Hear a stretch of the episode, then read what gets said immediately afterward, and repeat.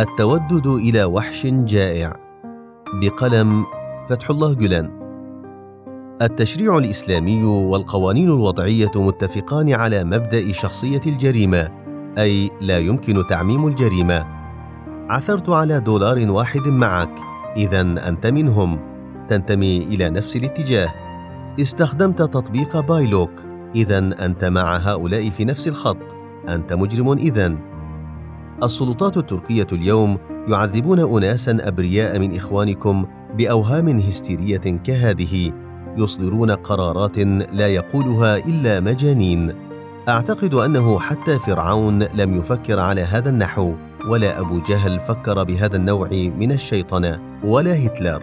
إننا نقرأ عن نماذج للظلمة في كتب السيرة والمغازي وكذلك في تاريخنا القريب. مع ذلك لا أظن أن هؤلاء انحطوا إلى هذا الدرك من الظلم. كل ذلك لكي تخنعوا ولكن حذاري من الخنوع. فإن خنعتم فقد توددتم إلى وحش جائع. التودد إلى وحش جائع طمعا في رحمته لا يستدر رحمته بل يثير شهيته ثم يطلب أجرة أنيابه ومخالبه بعد أن يفتك بكم.